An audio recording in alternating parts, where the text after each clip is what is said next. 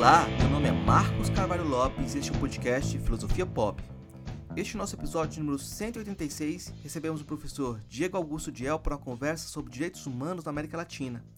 Falamos também sobre a perspectiva descolonial, Henrique Dussel, Miroslav Milovic e muito mais. O Filosofia Pop é um podcast que aborda a filosofia como parte da cultura. A cada 15 dias, sempre às segundas-feiras, a gente vai estar aqui para continuar essa conversa com vocês. De modo intercalado com nossos episódios normais, de quando em quando vamos apresentar episódios de entrevistas temáticas especiais. É o caso do episódio de hoje, que é o primeiro de uma parceria com o projeto de extensão Filosofia, Cultura Popular e Ética, desenvolvido na Universidade Federal de Jataí. Lembrando que você pode encontrar no nosso site filosofiapop.com.br mais informações. A gente tem também perfil no Instagram, no Facebook, no Twitter e em outras redes sociais. Nosso e-mail é contato@filosofiapop.com.br. Vamos então para a nossa conversa com Diego Diel sobre direitos humanos na América Latina.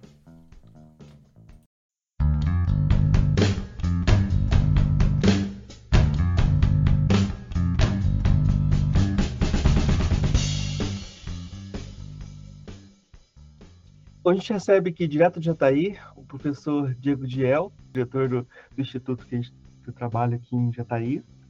E agora ele é coordenador do mestrado em Direito da, da UFJ, é isso, Diego? Isso mesmo. Eu estou na função de diretor pro tempore do Instituto de Ciências Sociais Aplicadas da UFJ, é, função que eu exerço já tem três anos, acabamos de ter essa excelente notícia da aprovação do mestrado acadêmico em Direito na UFJ, que vai ter como área de concentração Direito e Desigualdades Sociais. E estamos trabalhando nessa proposta já há um bom tempo, né? Eu fui o coordenador do trabalho que elaborou a proposta. É, e pelas regras da CAPES, eu serei o primeiro coordenador do programa por ter sido o proponente na CAPES dessa APCN, que foi aprovada na semana passada, exatamente uma semana hoje está completando dessa notícia boa que a gente recebeu, né? A gente, a gente vai falar um pouquinho sobre direitos humanos, né? E eu vou fazer a pergunta básica sobre o que é direitos humanos, para a gente poder dissecar já também o que eles não são. Muito bem. Eu fiz uma tese de doutorado em Direito é, sobre filosofia dos direitos humanos desde a América Latina e desde a filosofia da libertação, é, que não tem só a versão do professor Henrique Dussel, né, tem outras vertentes, mas eu é, trabalhei mais com a perspectiva dele, né, e também com o pensamento descolonial, né, eu, faço questão de enfatizar o S, tem essa, esse debate, né, se seria o giro decolonial ou descolonial, e como é um pensamento que nasceu de acadêmicos latino-americanos em universidades dos Estados Unidos, é, o que pegou foi o decolonial sem S, né? Mas aí, a, a, trazendo para a nossa língua, né? É, seria descolonial com S e é, detalhe é que é, na minha tese ainda não tem o S, né? Então, é, é um debate que eu fui me apropriando e, num primeiro momento, fui meio refratário a essa inovação do S, mas hoje eu me convenci de que é necessário reivindicar essa, esse lugar linguístico, né? Não, agora, agora você vai ter que explicar o peso desse S, para que as pessoas também entrem nessa briga. Claro, com certeza. É, então, como eu disse, é, num primeiro momento eu mesmo é, não dei lá a devida importância para essa questão, mas hoje eu vejo que ela é importante, né? Porque a língua ela não é só um instrumento de comunicação, mas é uma ferramenta de poder também, né?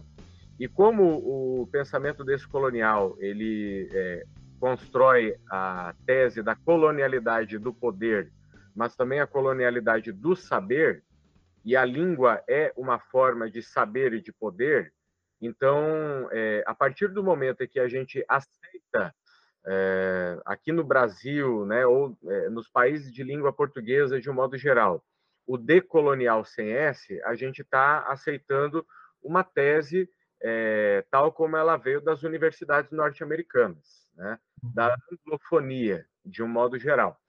E, e, isso é uma forma de reprodução da colonialidade do saber. Né?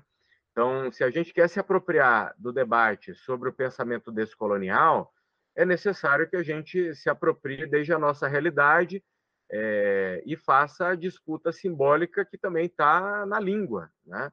E, portanto, aceitar, sem questionamento, a anglofonia, é, aceitando o decolonial sem S, é, gera um problema que é a, exatamente a falta de reflexão sobre o que, que representa a, a, a, mera aceitação sem crítica, sem debate, do decolonial sem S.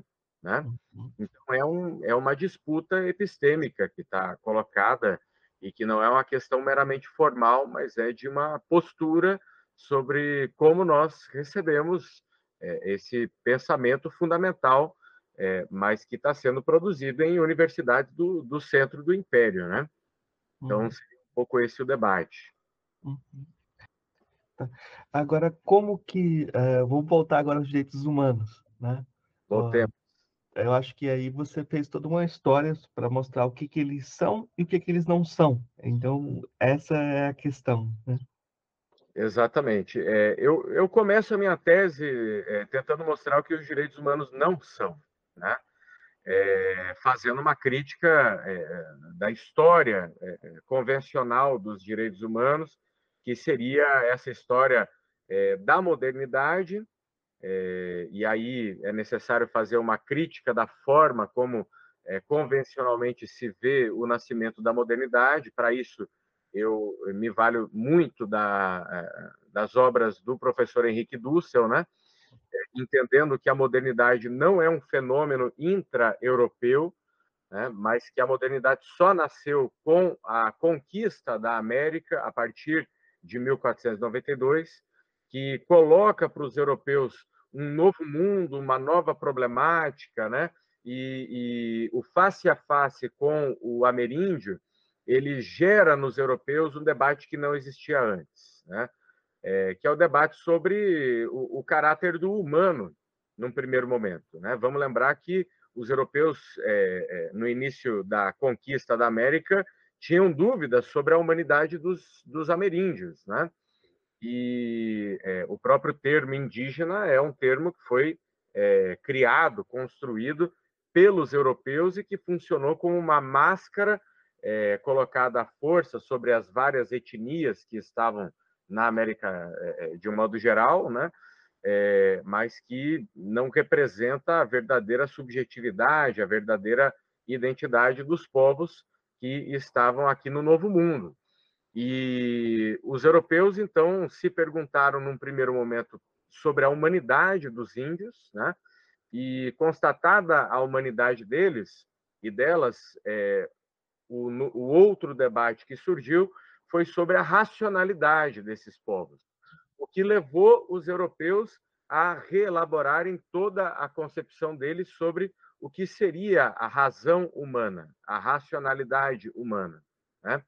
E então, é, diferente de um Habermas que vai colocar o início da modernidade lá no renascimento cultural ou na reforma protestante, é, diferente de um Wallerstein que falava num, num sistema mundo moderno que nasce em 1492, mas que é, já seria uma razão moderna a partir de fundamentos intra-europeus, é, o professor Henrique Dussel ele coloca é, o ano de 1492 como o ano chave do nascimento da modernidade, é, porque modernidade é colonialidade, é, é um debate que o Aníbal Quirrano faz de, desde o pensamento descolonial, e sendo colonialidade, a modernidade não poderia nascer é, antes de 1492, né, que é a data significativa em que começa a conquista da América, né?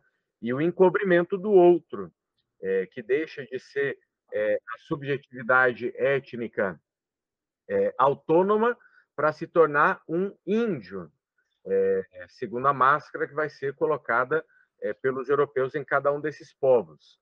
Então, essa é a primeira desconstrução, é, é a desconstrução que remete a uma leitura não eurocêntrica dessa história. A história da conquista da América, da colonização da América e de como os europeus saíram de uma condição é, periférica e subdesenvolvida para a condição de é, povos dominadores do mundo, não em 1492, mas é, só após as revoluções burguesas e após a Revolução Industrial. É, eu recordo até hoje que o meu primeiro encontro com Dussel no México, ele me chamou a atenção para a importância do último livro do professor André Gunder Frank, chamado Reoriente, né? Porque o Dussel trabalhou é, durante muito tempo com a tese do professor Wallerstein, é, a tese de que a Europa era periférica durante o período medieval, né, ou chamado, aspas, medieval, é, e o Wallerstein acredita que a Europa se tornou o centro do mundo a partir de 1492, que é o ano em que nasce o sistema mundo. Porque uhum.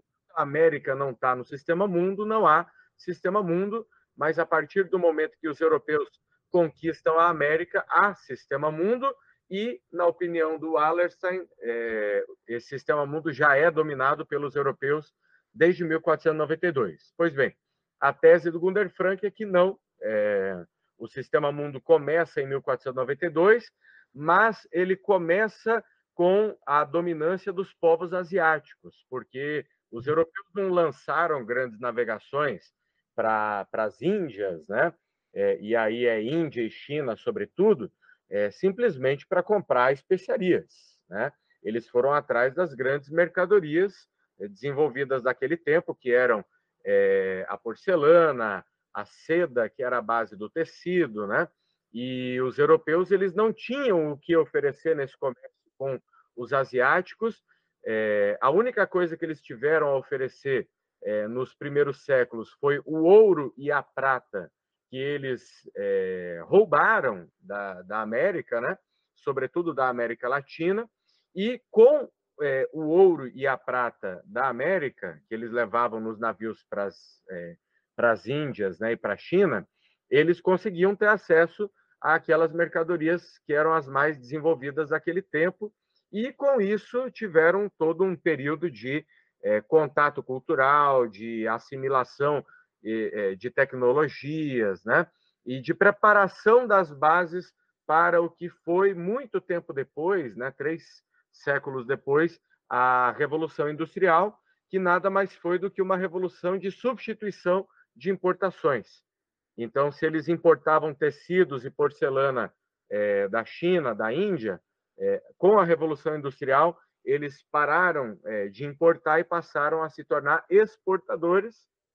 E, junto com a Revolução Industrial, veio o desenvolvimento da moderna tecnologia militar, e vai ser só no século XIX que os ingleses vão primeiro conquistar a Índia né, e transformar a Índia numa colônia produtora de papoula, base da produção do ópio, que os ingleses vão tentar exportar para a China. O imperador chinês proíbe é, essa exportação e é, daí vem as guerras do ópio, que a Inglaterra vence e submete a China. E então o último grande império da antiguidade, do período medieval, é, como é chamado nos livros eurocêntricos de história, é, esse último grande império cai e a Europa finalmente se torna dominante. Então, assim, isso é um, uma bomba, na, é uma mudança muito significativa no modo de pensamento do professor Henrique Dussel, porque ainda lá no 1492, o encobrimento do outro, ele tinha essa leitura é, Wallersteiniana de que a Europa se torna o centro do mundo em 1492 e é, vai ser só na política da libertação, que é uma obra que a, a, o primeiro tomo vai ser é, publicado lá para 2008, mais ou menos, em que ele mostra que, na verdade, a Europa é, inicia um processo de amadurecimento. Então, a modernidade nasceu em 1492 mas é um processo lento, em que a Europa vai é, se tornando é, moderna e vai afirmando uma racionalidade moderna que só se torna completamente madura no século XVIII, né, com o Iluminismo, com a filosofia de Kant, com a filosofia de Hegel, com as revoluções burguesas e depois a Revolução Industrial. É, e é nesse processo que os direitos humanos são afirmados. né? porque é, os europeus precisaram reelaborar toda a sua noção sobre é, o que é o humano, o que é a humanidade, é, o que é a razão moderna, é, para então poder afirmar os direitos humanos.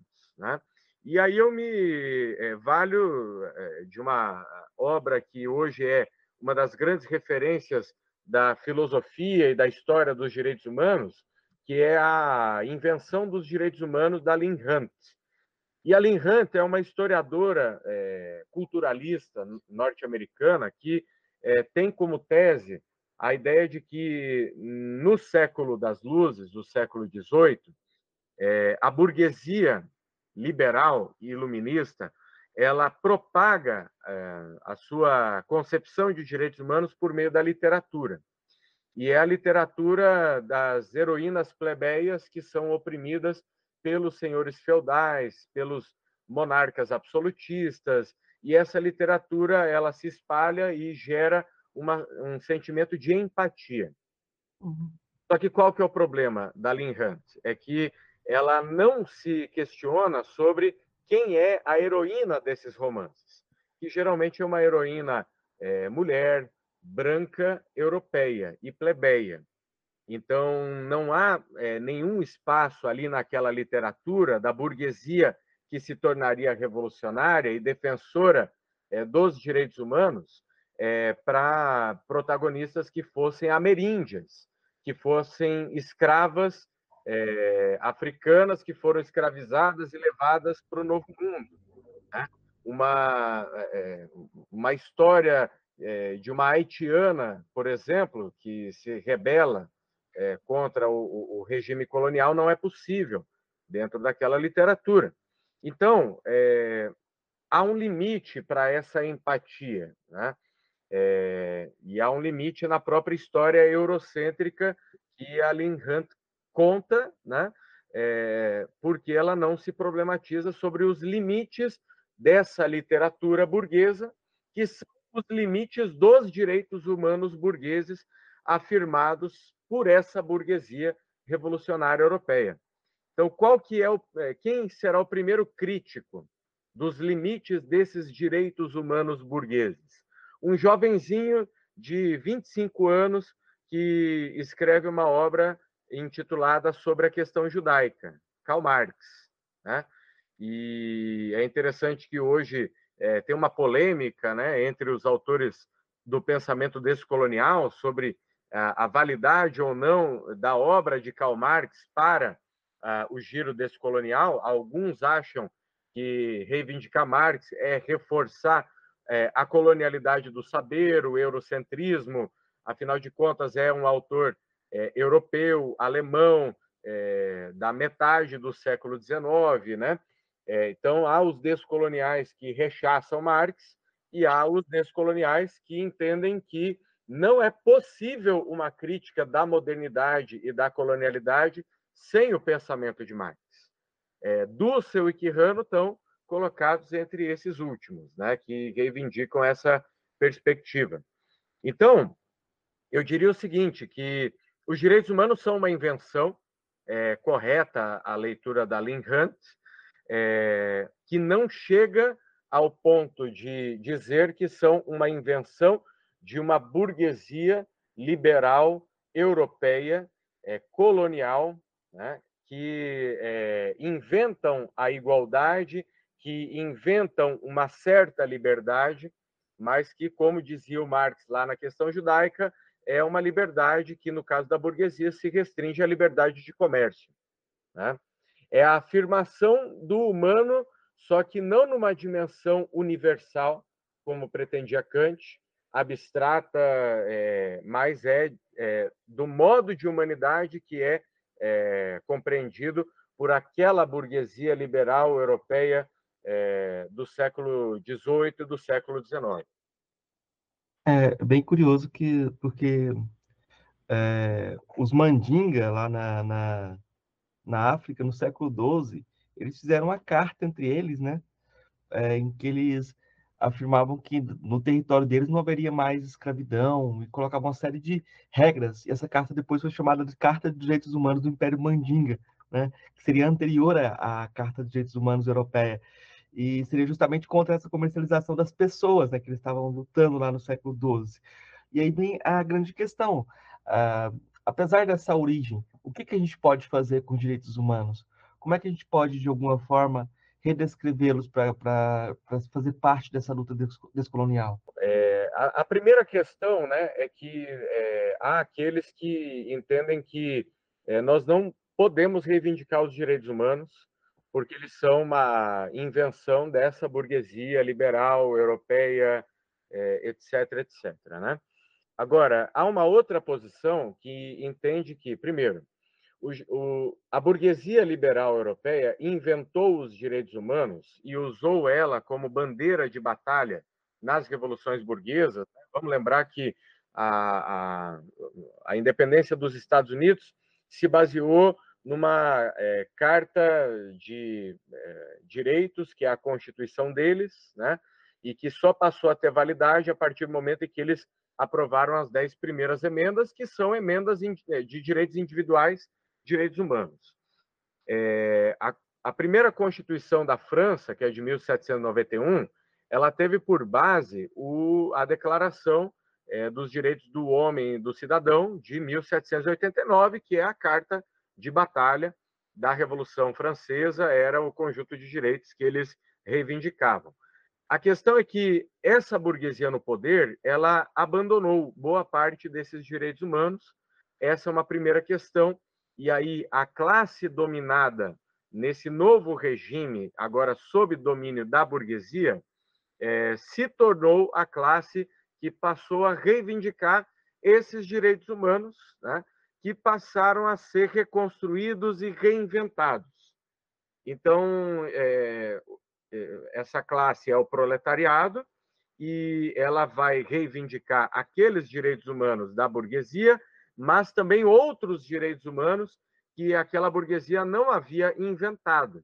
Essa é uma primeira questão. Então, o primeiro sujeito aí é o próprio proletariado europeu que estava sendo massacrado, explorado é, é, dentro do novo regime burguês que havia sido estabelecido.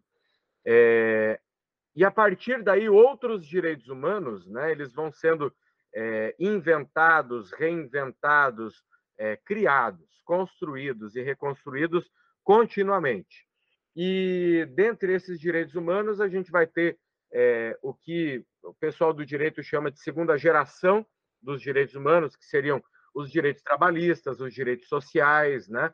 É, como o direito à saúde, o direito à educação, é, o direito à previdência, assistência social, é, lidos enquanto direitos universais e a gente vai ter novas e novas gerações que não vão se acabar, porque os direitos humanos eles se tornam uma verdadeira caixa, caixa de Pandora. Né? É, você abre aquela caixa e tira dali alguns direitos que tem como base a pura e simples ideia de que direitos humanos são direitos de seres humanos. É, a partir dessa ideia, é, qualquer ser humano tem direitos humanos e esses direitos humanos não são universais. Uhum. Eles é, são uma construção histórica, cultural, é, relacionada a diferentes civilizações humanas e que tem como base a noção que cada cultura, que cada sociedade tem sobre o que é a vida humana com dignidade.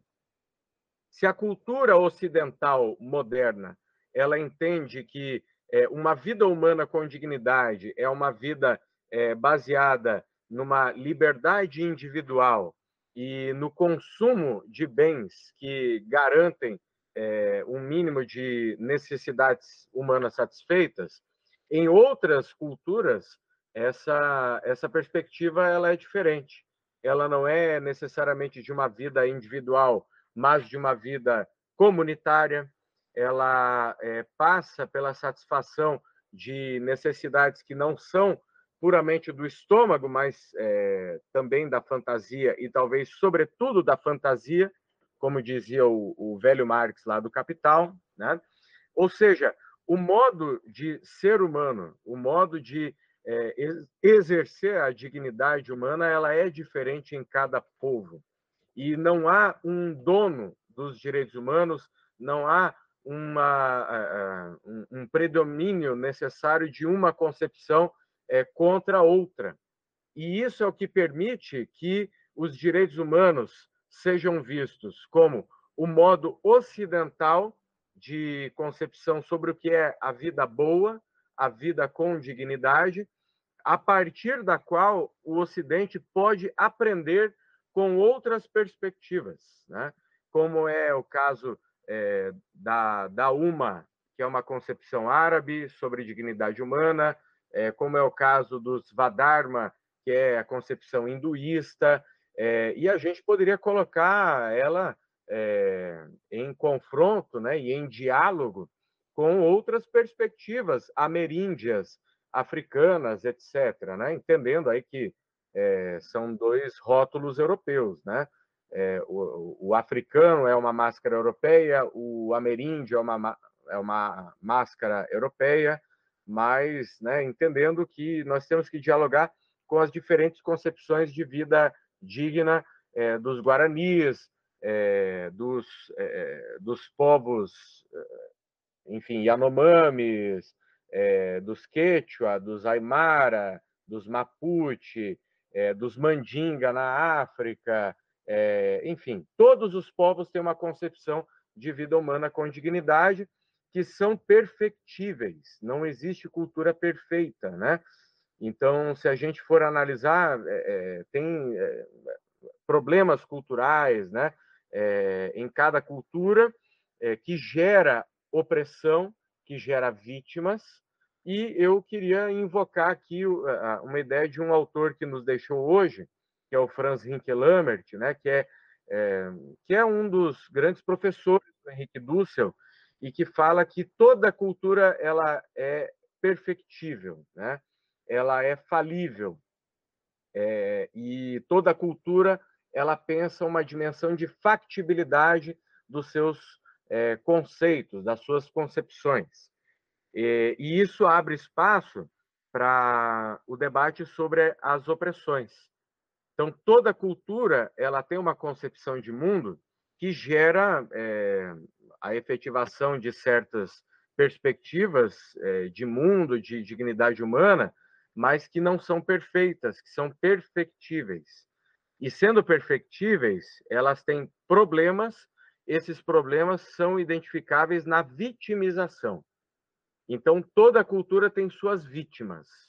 E a, o grande nó, a grande questão do debate atual sobre direitos humanos é que nós temos um império que carrega uma concepção liberal de direitos humanos é, e que quer impor a outras culturas essa concepção. Né? E, e, isso gera debates étnicos é, complexos, né?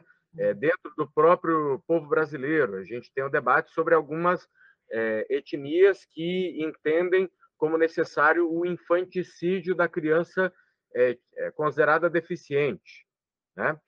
É, e aí a cultura ocidental moderna ela não aceita essa perspectiva, né?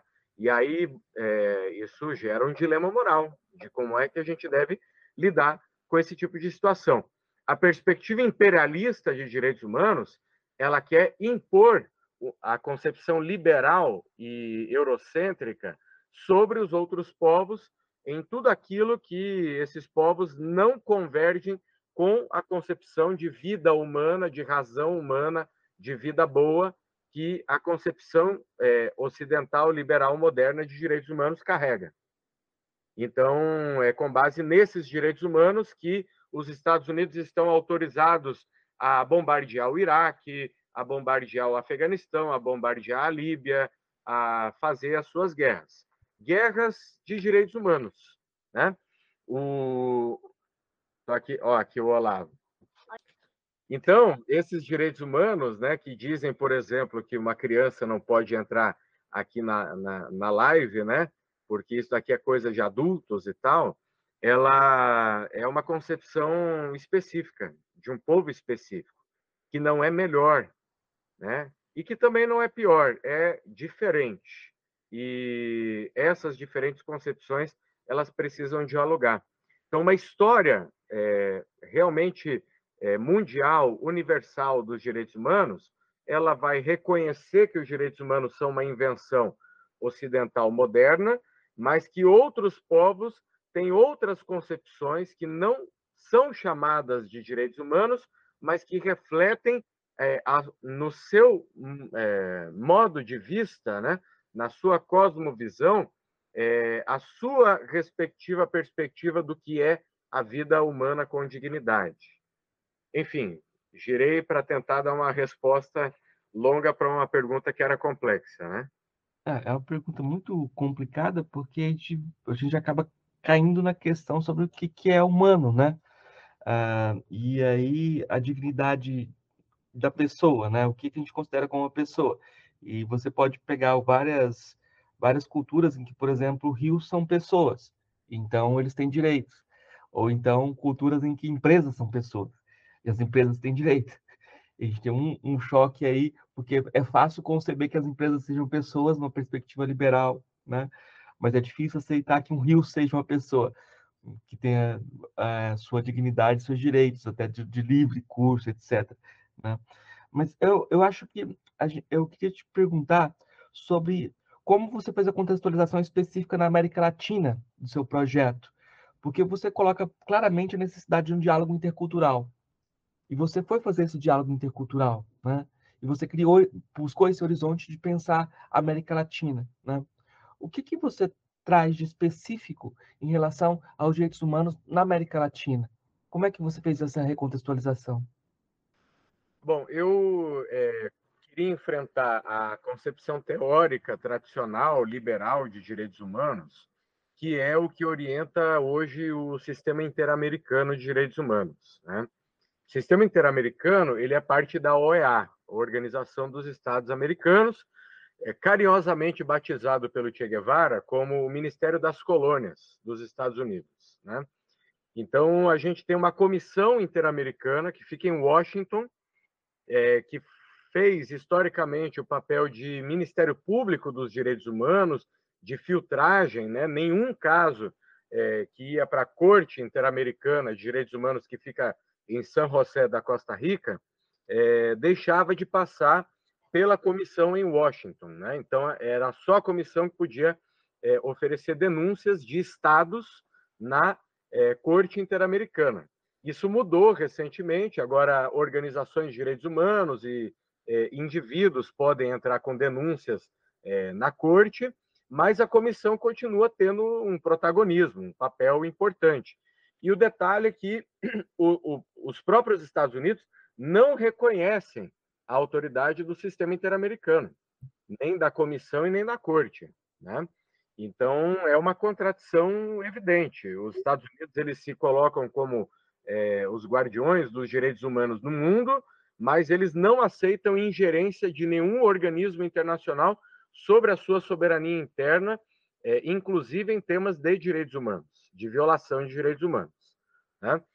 Então, eu queria enfrentar essa concepção teórica e esse, é, essa arquitetura institucional, porque eu parti da noção de que, além de uma outra concepção de direitos humanos, não eurocêntrica, nós precisávamos de uma nova institucionalidade dos direitos humanos, é, que passaria por, uma, é, por um sistema é, latino-americano de direitos humanos, sem os Estados Unidos, sem a ingerência dos Estados Unidos. Né?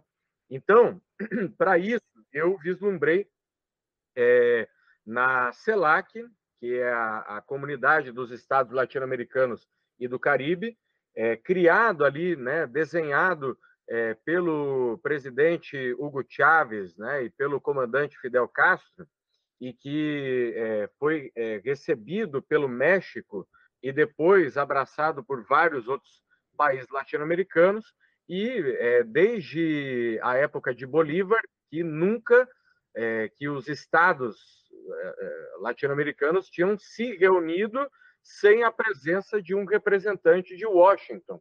E isso aconteceu na fundação da CELAC, né? Acho que foi, se eu não me engano, lá pelo ano de 2010, 2011 ou 2012. É, e uh, eu é, parti da perspectiva, no meu trabalho de campo, né, de realizar entrevistas com é, militantes de movimentos sociais ligados a uma articulação continental de movimentos chamado ALBA Movimentos Sociais. Né? A ALBA é a alternativa dos povos bolivarianos de Nuestra América, né? E é, a ALBA é um, uma articulação de estados é, da América Latina e do Caribe, né? Que envolve é, a Venezuela, que lançou é, a ALBA, né? Na, nos tempos do Hugo Chávez, é, que tem a participação do, do, do México, não, de, de Cuba, da Nicarágua, é, da Bolívia, do Equador, num determinado momento, de vários países do Caribe, com os quais a, a Venezuela tinha um tratado né, é, de comércio dos povos é, muito baseado no petróleo, mas também de intercâmbio cultural, filosófico, acadêmico, etc. Então, a ALBA, que nasceu como um tratado entre países, ela incentivou a formação da ALBA Movimentos Sociais, que é uma articulação continental de vários movimentos sociais de vários países, que aqui no Brasil é encabeçado especialmente pelo MST, mas que vai ter os piqueteiros da Argentina, que vai ter é, os, o cooperativismo de moradia do Uruguai, o cooperativismo de trabalho do Chile e o movimento estudantil também, é, movimentos indígenas do Peru, é, movimentos indígenas e de mulheres da Bolívia, é, sindicalistas da Venezuela, sindicalistas do Equador, é, o, o, movimento campesino da Colômbia, é, o movimento estudantil do México e o movimento campesino também do México, etc, etc. Então, eu é, procurei acompanhar o nascimento da ALBA Movimentos Sociais, né? é, é uma articulação que nasceu é, no ano de 2012, é, lá na Escola Nacional Floresta Fernandes, é, que é a escola do MST em Guararema, no estado de São Paulo. Lá estavam é, militantes e dirigentes de é, movimentos sociais de vários países latino-americanos, e a partir daí eu comecei a estabelecer contatos com esses militantes né, e fiz um, um, uma volta pela América do Sul, né? Não consegui é, ir nos países da América Central, só consegui ir, na, é, enfim, fiquei no meu tempo no México. Eu também tive a oportunidade de dialogar com esses militantes e eu é, compreendi que é, os direitos humanos, né? Eles não fazem parte do discurso desses militantes, desses movimentos sociais, em princípio, mas uma série de direitos que eles afirmam são reconhecidos é, como parte desse arsenal é, de direitos humanos que fazem parte hoje dos tratados internacionais e da concepção de direitos humanos de primeira, segunda, terceira até uma quarta, uma quinta geração, os teóricos já é, falam que existe. Né? Então, é, quais seriam esses direitos? Seria, sobretudo, o direito à terra, o direito ao território, o direito ao trabalho, o direito à saúde, o direito à educação, o direito à própria cultura, né? e, e ao respeito é, por parte dos estados em relação à, à especificidade dessas culturas, né? É, enfim, é, eles reivindicam direitos relacionados aos a, modos de vida comunitários deles e também a direitos relacionados à garantia de uma vida humana com dignidade, que é entendida como uma vida humana com saúde, com educação, com o respeito à, à, à, mãe natureza e é, o direito ao trabalho, entre vários e vários outros direitos mas que, né, uma constatação que eu cheguei, eles não usam o vocabulário dos direitos humanos. Eles usam o vocabulário é, deles próprios, da comunidade da qual eles fazem parte, né, que, é, ora, reivindicam o direito ao meio ambiente, ora, reivindicam o respeito à Pachamama. Né? E aí a gente tem que entender a profundidade dos significados de cada um desses direitos que são afirmados por eles, né? Até porque, é, como você mesmo falou, não são direitos apenas das pessoas individuais, né? Mas são direitos das coletividades, são direitos da natureza, são direitos das entidades que fazem parte da Pachamama. Né? É o direito é, dos rios, das florestas, dos animais é, é, e de todos os entes que co compõem aquilo que nós chamamos de natureza. Né? A sua tese foi de 2015, já se vão oito anos. Nesse tempo, o mundo ruiu mais um pouco, né? A gente teve algumas rachaduras aí, alguns discursos autoritários vieram à tona e são parte hoje é, do debate. É, eu acho que o contexto que a gente tinha em 2015, hoje é, a gente tem até saudade da situação em alguns aspectos, né? Porque a gente tem muitos, muitas transformações autoritárias e transformações de discurso que vão, vão na contramão daquilo que a gente esperava que fosse, né? Esse discurso do o, o, refrão, é bom de partir dos refrões populares para questionar né, o, o, o, discurso do direitos humanos para humanos direitos, se tornou mote de campanha, né? E cada vez mais a gente viu o fechamento de identidades, uma espécie de tribalismo, uh, porque você vota na identidade que você tem, não importa o tanto o discurso da pessoa, mas fala, não, vou votar na pessoa porque uh, eu sou de tal uh, religião, ou minha identidade sexual é essa, eu não abro mão. É como se você se reafirmasse e tivesse um fechamento nessas, nessas questões, né? e você acaba criando uma um, uma amálgama de ressentimento uh, que vai conduzindo uma formulação política. Né?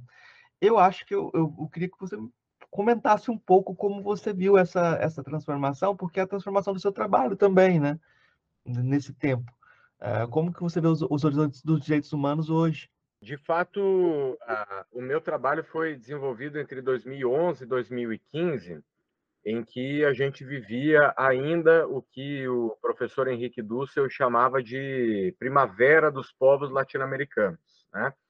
Nós tínhamos Hugo Chávez na Venezuela, nós tínhamos Fidel Castro em Cuba, Evo Morales na Bolívia, Lula e Dilma no Brasil, é, Néstor e Cristina Kirchner na Argentina, a Michelle Bachelet no Chile, é, etc, etc. Né? É, e depois a gente teve uma reação. Né? A gente teve um golpe no Brasil, é, teve um golpe na Bolívia, é, Macri na Argentina, Pinheira no Chile, enfim, uma regressão. Né? É, mas hoje a gente vê é, um novo impulso, talvez uma segunda primavera dos povos latino-americanos. Mas isso tem muito a ver com a situação global, Marcos, na minha é, leitura, né? E a situação global que eu vejo é de uma decadência do Ocidente. Né? Uhum. E, e essa decadência ela faz com que as classes dominantes na Europa e nos Estados Unidos elas se tornem mais violentas e elas recorram a grupos políticos de extrema direita é, como uma tentativa de resposta aos desafios que outras civilizações estão impondo ao mundo ocidental. Então, com a, a, a emergência é, de uma China, né, que é o país que mais cresce no mundo nos últimos 30, 40 anos, é, que está se tornando uma nova potência global, é, com a reorganização da Rússia, é, que passou por aquele período de desmonte da União Soviética, de adesão à cartilha neoliberal do Banco Mundial, do FMI, é, com agora um descolamento da Índia em relação aos Estados Unidos e à Europa, é, com a África olhando com muito interesse né, é, para parcerias comerciais com esses países. É, o Irã, é, é, que desde a Revolução dos se tornou um inimigo dos Estados Unidos e os Estados Unidos não conseguiram o câmbio de regime, né? É, o que, que acontece? Esses povos eles têm se fortalecido, eles têm se unificado contra o Ocidente, contra é, os Estados Unidos e os seus vassalos europeus. É, e a resposta que os Estados Unidos e a Europa estão dando a isso é de um fechamento é, e de uma espécie de refeudalização. Uhum. Eu queria lembrar de um conceito do Darcy Ribeiro, que ousou enfrentar lá no processo civilizatório é, a tese de muitos marxistas é, dogmáticos, eu diria, nem ortodoxos, né? É, de que o feudalismo seria um modo de produção superior ao escravismo antigo. E o Darcy Ribeiro é um dos primeiros a falar que o que houve na Europa Ocidental foi uma regressão feudal. Ou seja, não é um modo de produção, mas é o símbolo da decadência da Europa a partir da queda do Império Romano. Né? Então, o que nós estamos vendo hoje é uma espécie de refeudalização da Europa e também dos Estados Unidos. Né?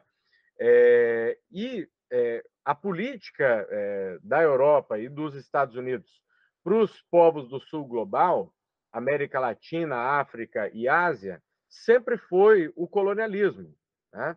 Então, é, é a política é, da ocupação territorial, do militarismo, da imposição de um modo de produção econômica de mera exportação de commodities, e todos os países que tentaram fugir dessa cartilha, não necessariamente por uma via é, anticapitalista, né? É, mas que fosse de um capitalismo nacional desenvolvimentista, sofreram intervenções. Né? A gente tem é, as invasões norte-americanas é, na Guatemala, na Nicarágua, no Panamá, é, a, a, Baía dos Porcos, que foi a tentativa de invasão de Cuba, que foi derrotada, o golpe é, que no Brasil, né, primeiro veio com as forças ocultas que levaram Getúlio Vargas ao suicídio, depois o golpe de 64 e agora, né, o golpe de 2016, com o apoio dos Estados Unidos, que estavam por trás do golpe na Bolívia, que estão por trás do fustigamento do regime bolivariano na Venezuela, é, que estão por trás da, da direita e da nova direita latino-americana. Então, é, houve um retrocesso no campo dos direitos humanos e que só prova essa tese de que o Ocidente ele abandonou os direitos humanos, né? o discurso sobre os direitos humanos, né? É, porque a, a prática dos direitos humanos já não ia muito bem no caso dos países ocidentais, mas agora o próprio discurso sobre é, os direitos humanos ele fica é, de lado, ele fica escanteado, não faz parte do vocabulário dessa extrema direita é, global o, o, o, vocabulário dos direitos humanos. Então, nesse ponto, de fato, durante um certo momento parecia que a minha tese ela tinha é, ido para a gaveta para não voltar nunca mais, né? Mas a história ela é feita de ciclos, ela é feita de ondas, né? De avanços e de retrocessos. E o que nós estamos vendo, não na Europa, né? Porque a Europa e os Estados Unidos estão mergulhando cada vez mais nesse obscurantismo é, da falta de alternativa, né? E de uma extrema direita que vai é, dominando tudo, conquistando tudo. Mas é dos povos do sul global que a gente está vendo a alternativa surgir. Né? Então, na América Latina, uma segunda onda em que, veja bem, é, é dois países que são sintomáticos, que estavam sob a hegemonia do império e hoje não estão mais, México e Colômbia estão hoje sendo governados por governos de esquerda ou de centro-esquerda. Né? É, o Lula saiu da prisão para a presidência da República do, Federativa do Brasil, que é, é, um, que é um referencial na América Latina inteira. Né? Infelizmente, o Brasil ainda conhece pouco a América Latina e o Caribe, né? das costas para a história dos hermanos latino-americanos e caribenhos, mas é, eu vi e eu dialoguei com esses militantes de movimentos sociais desses países e eu cheguei à constatação de que o Brasil ele tem um peso continental gigantesco. Então, eu diria que nós estamos numa segunda primavera latino-americana nesse momento, né? que pode ter um novo ciclo de retrocessos, de derrota, enfim, a história não está dada, a história não está contada, né? Mas nós estamos nesse momento, nesse segundo ciclo, é, que nós ainda não sabemos se vai ser é, tão poderoso quanto aquele primeiro, né? É, mas nós sabemos que é um segundo ciclo. E a África, ela está, é, nesse momento, num processo muito especial, porque ela teve aquela primeira onda, que foi a das libertações nacionais, que tiveram uma retaguarda estratégica da União Soviética, de Cuba, né? da China um pouco menos, mas alguma coisa também, né? É, e, e, com a queda da União Soviética e o mundo unipolar dominado pelos Estados Unidos, a África ela foi posta de joelhos pelos Estados Unidos, pela Europa e, e, nesse momento em que o Ocidente ele perde espaço, né, e essas outras civilizações emergem, a África ela vê é, nisso uma oportunidade de se libertar de forma definitiva do jugo colonial e neocolonial e da dependência em relação a Estados Unidos e à Europa. E para nós na América Latina, eu diria que também é uma oportunidade porque pela primeira vez na nossa história, nós aqui no Brasil, por exemplo, que é, fomos co primeiro colônia de Portugal, depois uma neocolônia da Inglaterra, né? A gente é, se tornou independente politicamente, mas não soberanos né? e não independentes em termos econômicos. Caímos na dependência da Inglaterra, depois caímos na dependência dos Estados Unidos. É, nós estamos no momento único da história do mundo e da nossa história, em que povos não europeus, que não têm no seu DNA, é, na sua prática histórica, a política colonial, colonialista, né? É, a possibilidade de estabelecer parcerias soberanas com esses povos não europeus e não coloniais, para que pela primeira vez na nossa história a gente seja realmente soberano e independente. E que a gente possa, ao invés de importar uma concepção europeia, é, ocidental, liberal de direitos humanos, que a gente possa formular uma concepção nossa, uma concepção latino-americana, uma concepção africana, uma concepção árabe, uma concepção chinesa, indiana, é, do que é a vida humana com dignidade que em alguns povos pode ser chamado de direitos humanos, em outros povos pode ser chamado de outra coisa. Eu fiquei lembrando de um desenho, acho que você vai lembrar dele também, mas uh, os mais jovens não vão, não vão reconhecer aquele desenho Tropas Estelares, uh, que era passava na Globo de manhã, depois foi filme, e era sempre um grupo lutando contra os insetos que invadiam tudo, né?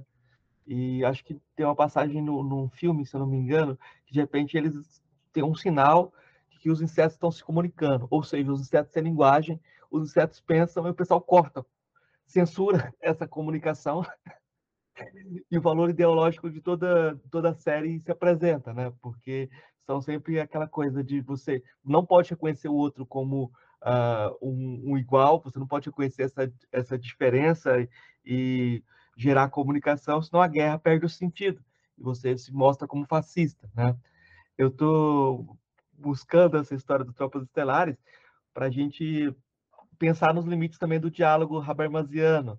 Vamos falar do Miroslav Milovic, eu acho que você tem um diálogo com ele, e ele é um testemunho dessa possibilidade de tentar construir uma autonomia uh, semântica, né?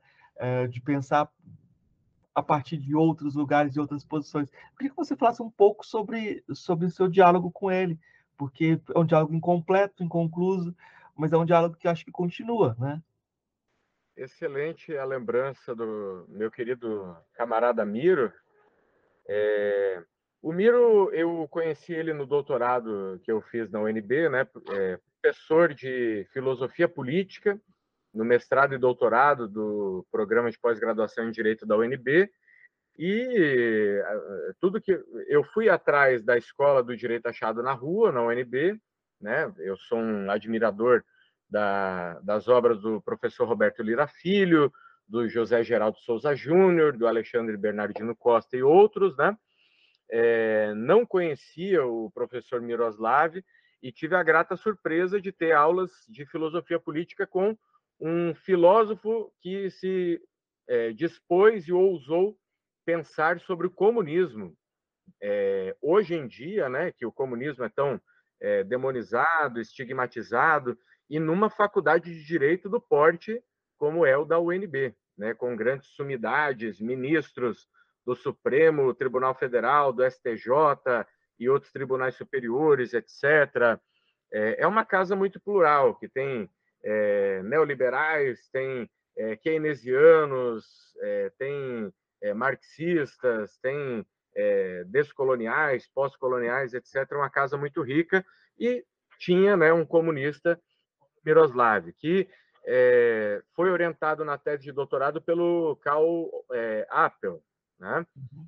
E, e Appel foi um filósofo da segunda geração, ele é, né, ainda é vivo, um filósofo da segunda geração da Escola de Frankfurt, que dialogou com o Henrique Dussel. Uhum. Então, Dussel ele é, chamou Habermas para um diálogo, Habermas não aceitou, né? mas o mestre de Habermas, que foi Appel, aceitou o diálogo com, com Dussel, e Appel foi é, professor, orientador do Miroslav, assim como Dussel foi meu professor, meu orientador.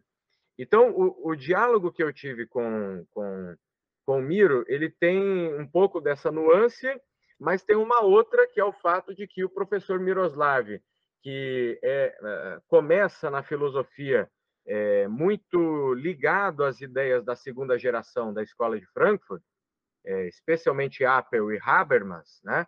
Ele com o, o, avançar do tempo, né? E ele como um iugoslavo é, de origem étnica sérvia, né? E que viu a, os horrores da guerra da Iugoslávia e de como um, um país comunista ele é, mergulhou na guerra civil é, de uma disputa interétnica, né, e, e, por etnicidades que são muito mais antigas do que a história da Iugoslávia, porque a Iugoslávia é uma invenção comunista do século XX que conseguiu juntar é, Bósnia, Sérvia, Croácia, é, Montenegro, etc., etc., né? é, ele viu na guerra da Iugoslávia os limites do diálogo habermasiano. Né? Então, esses limites eles já estão na filosofia do Henrique Dussel, porque enquanto Habermas ele idealiza um, uma situação ideal de fala, né? é, numa perspectiva é, que é contrafactual, ou seja, ela não está no mundo empírico, ela não está no mundo dos fatos. E a partir desse dessa filosofia transcendental, né, que ele reivindica a partir do neocantismo do Appel, né? É, enfim, Appel é o primeiro na escola de Frankfurt a reivindicar é, o retorno de uma é, filosofia transcendente que fala numa situação ideal a partir da qual nós medimos a condição real de fala. Tá? O Dussel ele vai fazer um caminho contrário, porque ele vai falar que é, nós temos que é, teorizar, filosofar sobre a situação concreta de fala e não a situação ideal.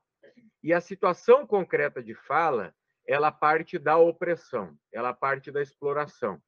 Logo, o diálogo ele tem que ser estabelecido entre as vítimas porque as vítimas são concretas, né? de uma situação de opressão que também é concreta. E é a partir do consenso crítico das vítimas de um determinado sistema que é, são elaborados os projetos políticos, as utopias, os projetos de libertação.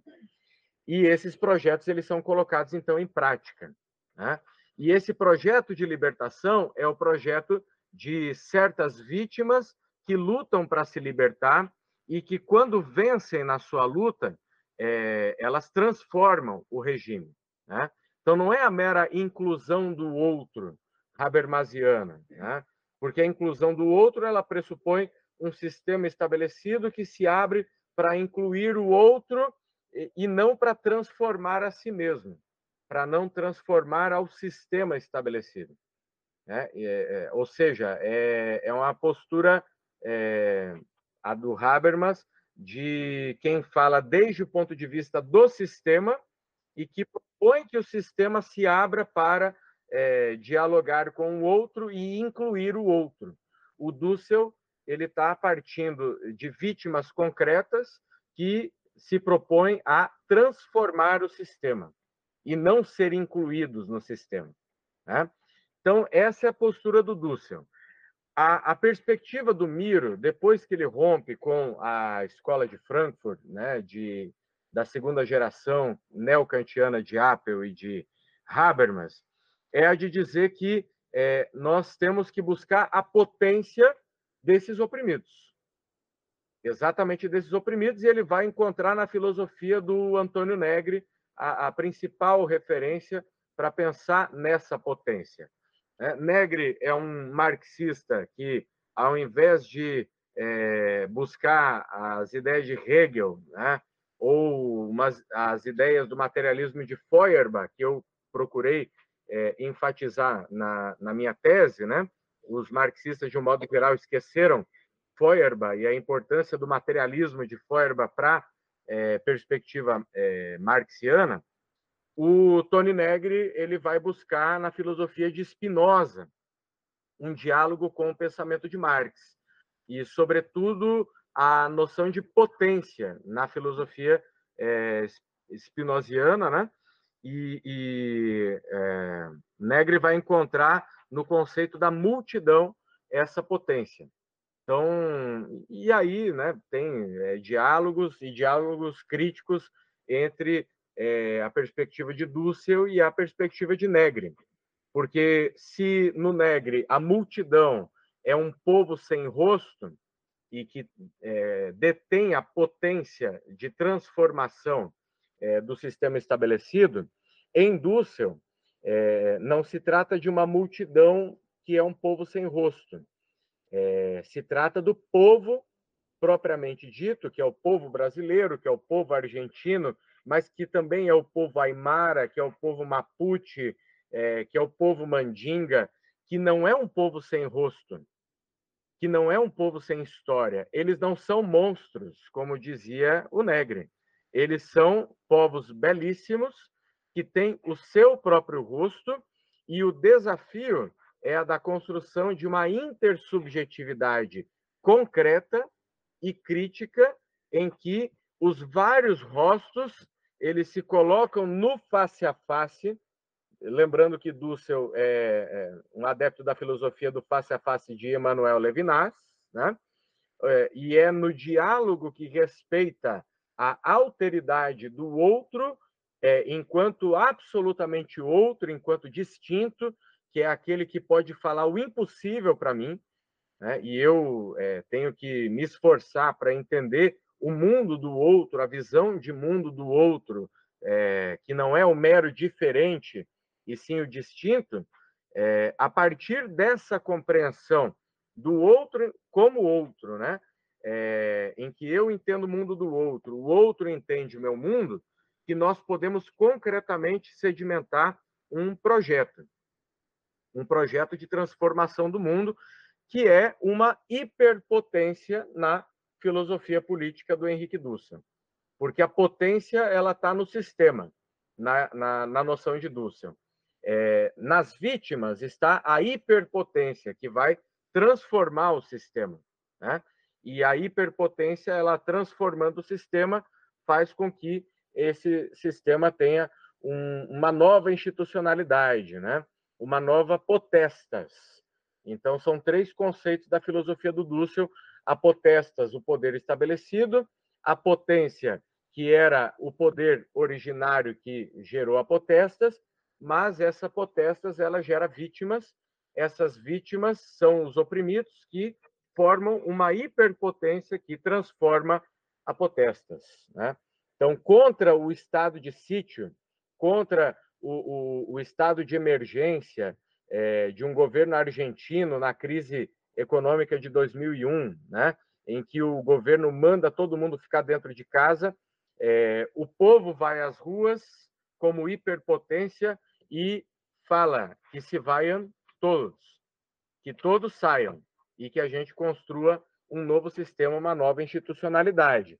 Não aconteceu na Argentina, mas aconteceu na Bolívia com a nova Constituição, é, aconteceu no Equador, aconteceu na Venezuela, é, enfim, temos várias experiências históricas que mostram que isso de fato aconteceu.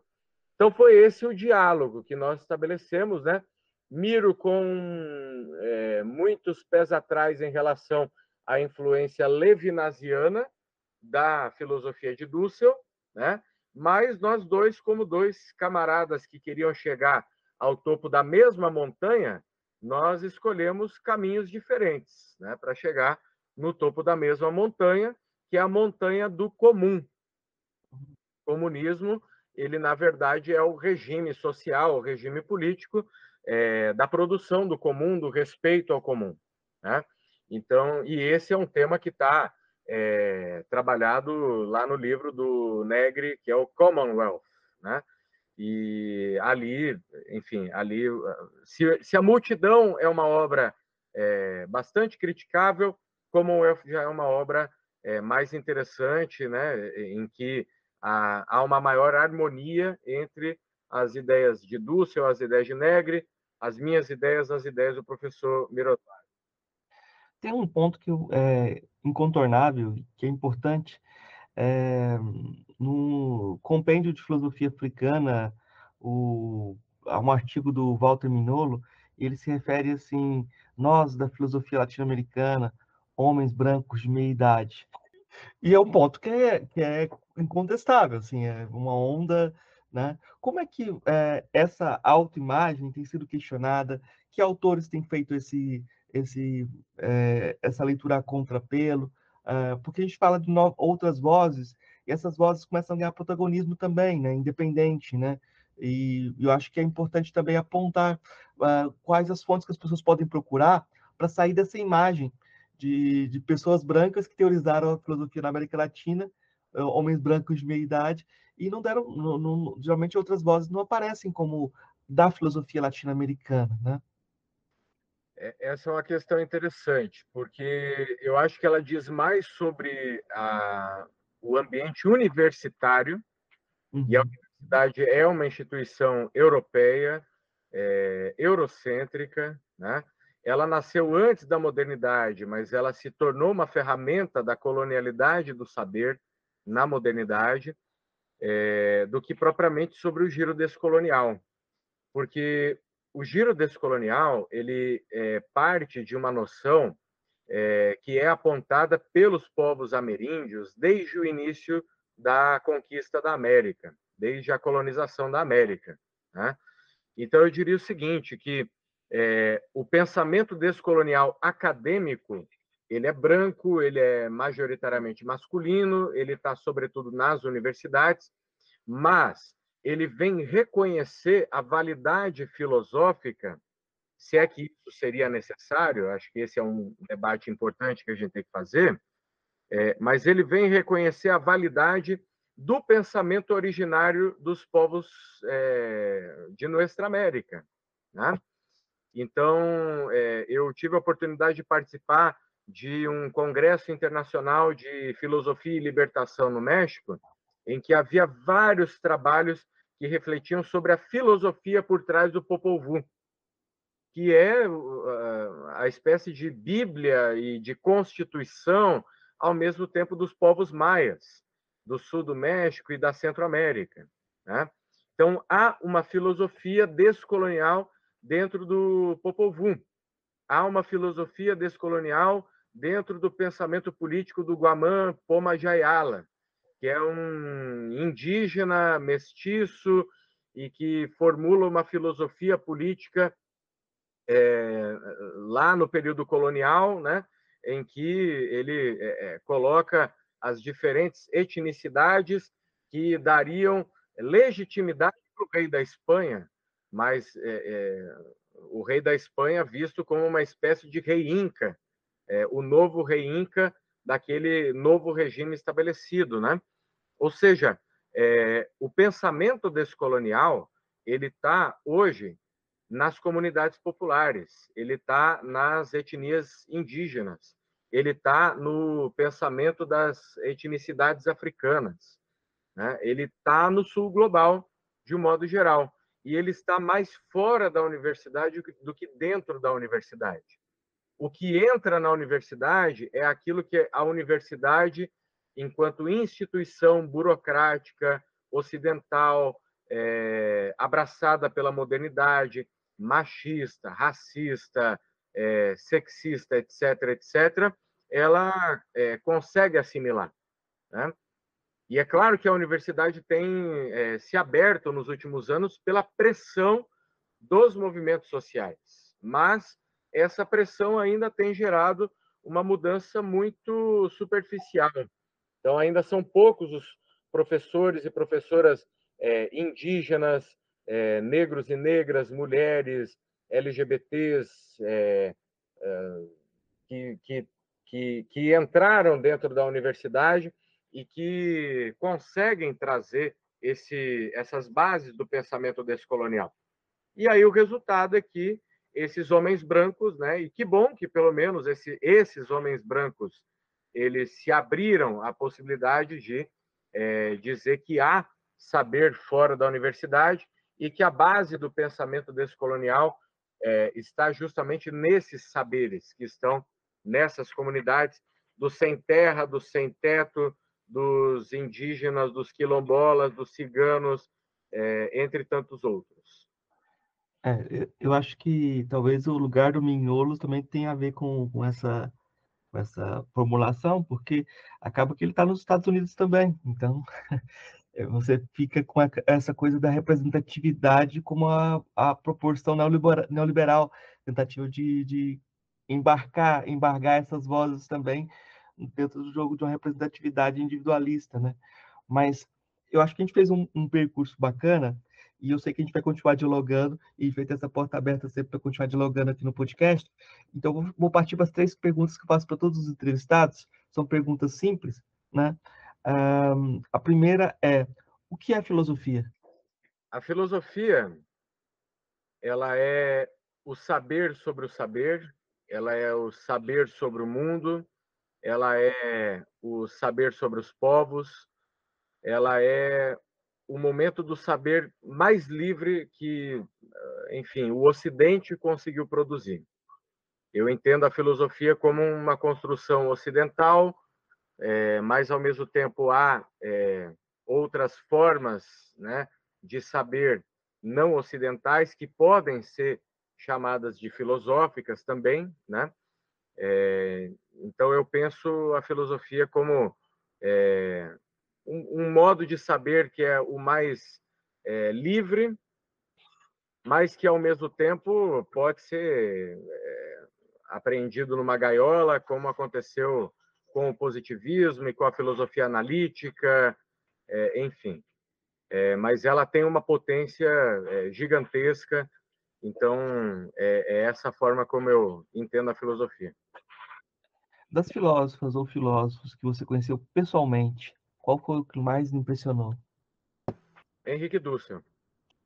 Porque, é, assim, eu considero Dussel o maior filósofo vivo da América Latina e do mundo. Né? Não é pouca coisa. É, vejo ele como maior do que Agamben, do que Negri, do que Deleuze, é, Derrida, etc. É, e é uma pessoa assim que é de uma humildade, de um trato humano é muito é, é, muito impressionante, sabe? É uma pessoa que é aberta às críticas, que é aberta ao diálogo, né? Que dialoga com um entusiasmo, que está completando aí seus 90 anos e segue produzindo. Tem uma obra impressionante.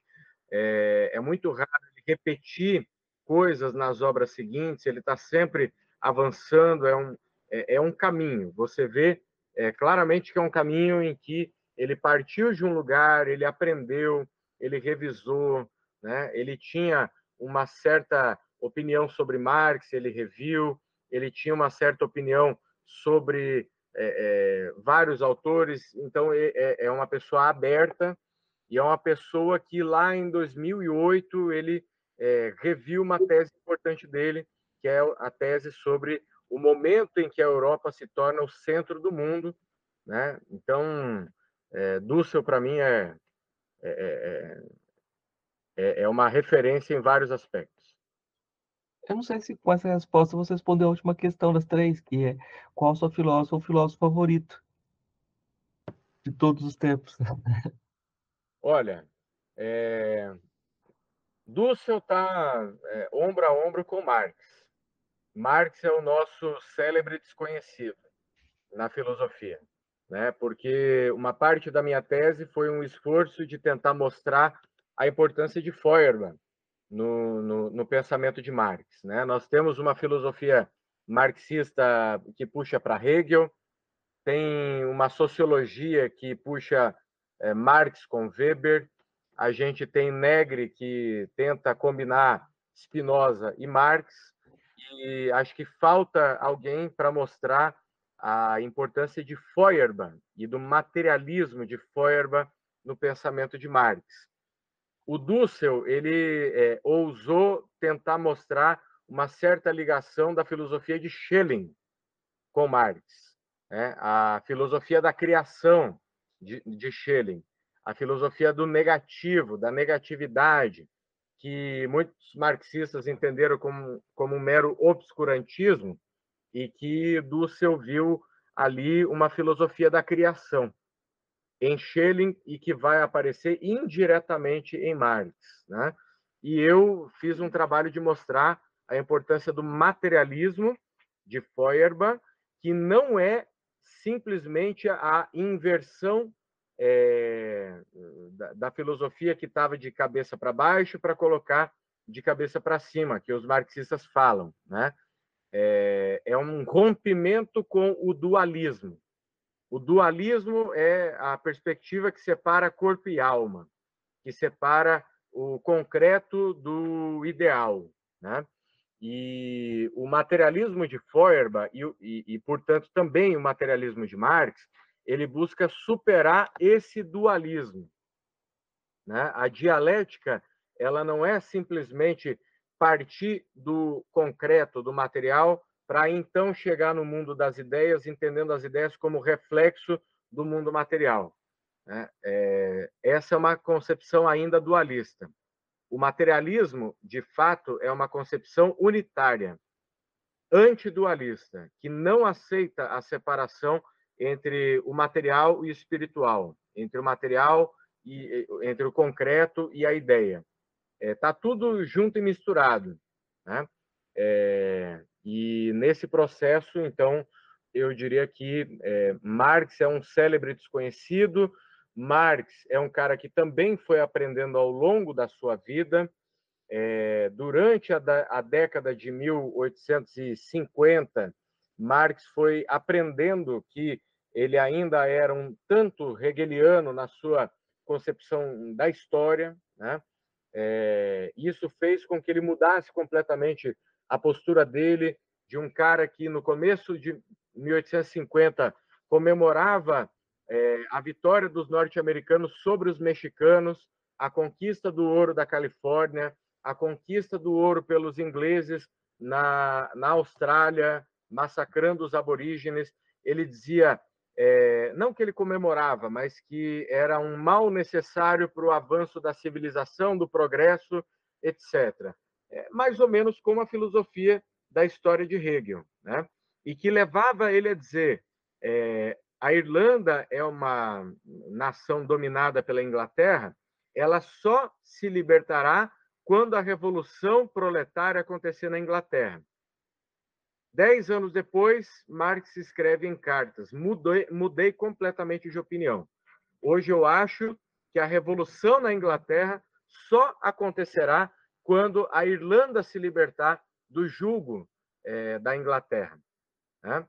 E enquanto boa parte dos marxistas até hoje acha que a libertação do Sul global depende da revolução no centro do capitalismo, que era o que Marx, lá no começo de 1850, pensava, o Marx, que escreveu O Capital, ele já entende que a Inglaterra só fará a revolução, que o centro do capitalismo só fará a revolução quando a periferia se libertar. E a história deu razão para esse Marx, que escreveu O Capital, que é o Marx que já acha que a revolução no centro do capitalismo só vai acontecer quando a periferia se libertar. E a história do século XX e a história do século XXI tem sido a história da luta da periferia pela libertação. Então, eu, eu não espero uma revolução no centro do capitalismo antes da libertação do sul global, que é o que está acontecendo nesse momento. Então, para mim, seriam, seriam é, Marx e, e Dussel. Né? É, tá ótimo. Eu queria pedir indicações. Você, o que, que você indica para os nossos ouvintes de livro, música, filme, que você quiser indicar? Olha, é, para não dizer que eu não falei das mulheres, né, que com certeza eu vou ser criticado aqui, eu queria indicar o Caliban e a Bruxa, da Silvia Federici. Né? É uma leitura marxista e, e, ao mesmo tempo, não é aquele marxismo é, dogmático é, sobre a acumulação primitiva é, dos corpos das mulheres pelo capital, na modernidade e no capitalismo. Então, é uma obra, eu diria, fundamental. É, também adoro Franz Fanon. Os Condenados da Terra são é, trazem aquele espírito de luta do, do acadêmico que não é meramente é, um teórico de gabinete de ar condicionado, né? E que não coloca nenhuma esperança é, no colonizador, no europeu, né? Nos povos dominadores. A esperança ela está toda depositada nos povos do sul global. É, também quero é, é, indicar a poesia do Vinícius de Moraes, o Operário em Construção, né? porque entendo que é, a luta ela passa pela consciência do oprimido e é só no momento em que o oprimido toma consciência da injustiça da sua situação, da sua condição concreta, que ele é, passa a negar as propostas indecorosas dos seus senhores, né? E dizer não e se libertar do julgo e lutar pela sua libertação. É, como filme, eu recomendo Jovem Marx, que é a história né, dessa desse momento do estalar, né, daquele é, filho de classe média, de é, judeus remediados, né, mas que acaba fazendo uma opção de classe e paga muito caro por isso, né, em vários aspectos.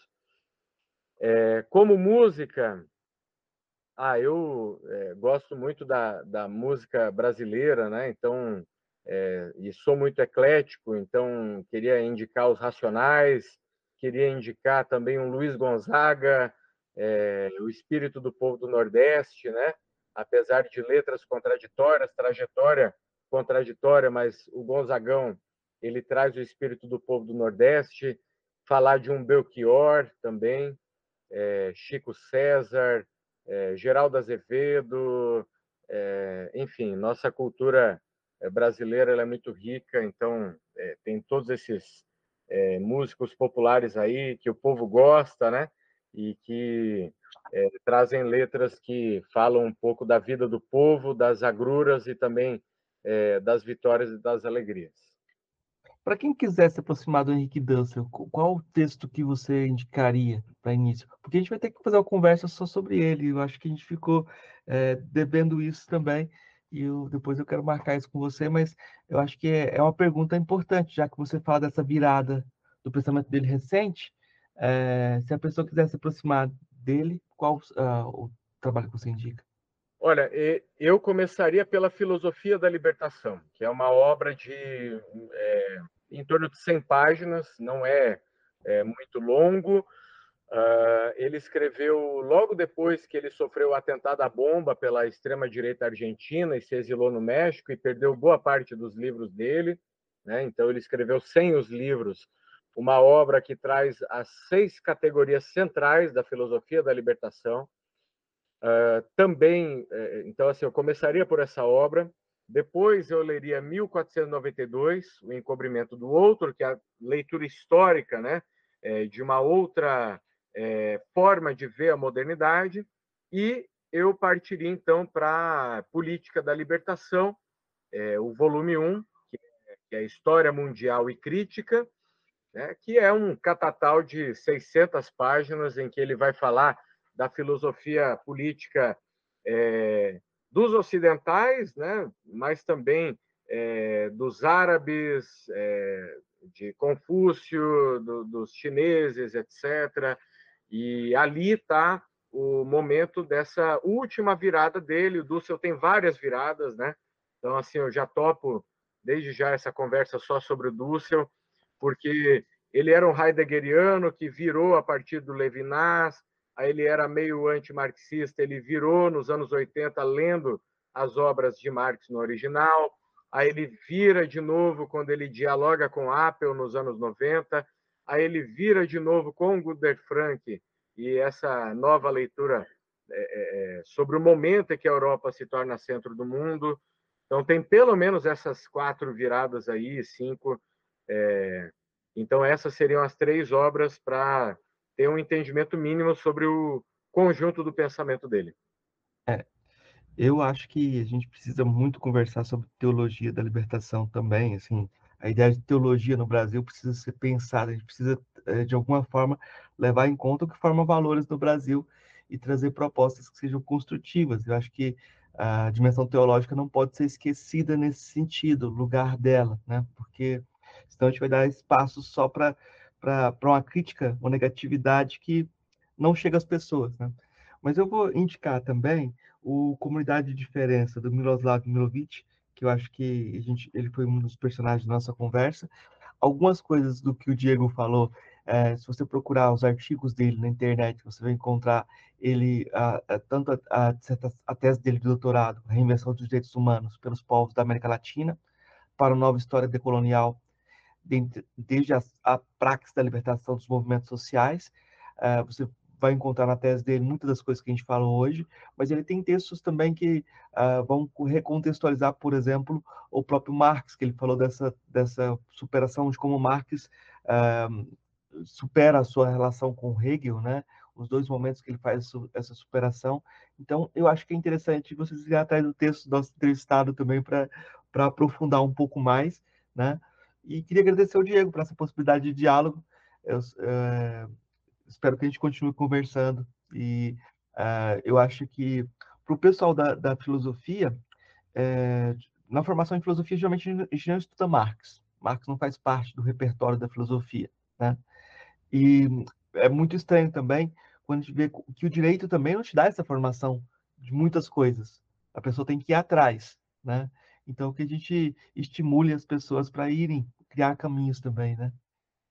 Eu que quero agradecer pelo convite, viu, Marcos? É, é, uma honra estar nesse podcast seu aí, que é uma, um sucesso estrondoso, e me colocar à disposição para a gente continuar dialogando. De fato, é, esses são autores que são pouco é, discutidos, tanto no direito quanto na filosofia, né? E a nossa tarefa é resgatar eles, porque eles têm um potencial crítico que para nós é fundamental para pensar o direito, para pensar a filosofia como é, formas de saber que podem servir tanto para oprimir quanto para é, lutar pela libertação, né? Sempre é, reconhecendo o protagonismo dos povos, mas é, acho que a, a, gente tem uma tarefa fundamental é, que é a produção teórica, a produção científica, filosófica é, para a gente poder refletir sobre aonde estão as potências ou as hiperpotências, né? É, e como elas podem ser é, canalizadas para a construção de um novo mundo, de um mundo descolonial e descolonizado, nos seus vários aspectos. Tá certo, muito obrigado.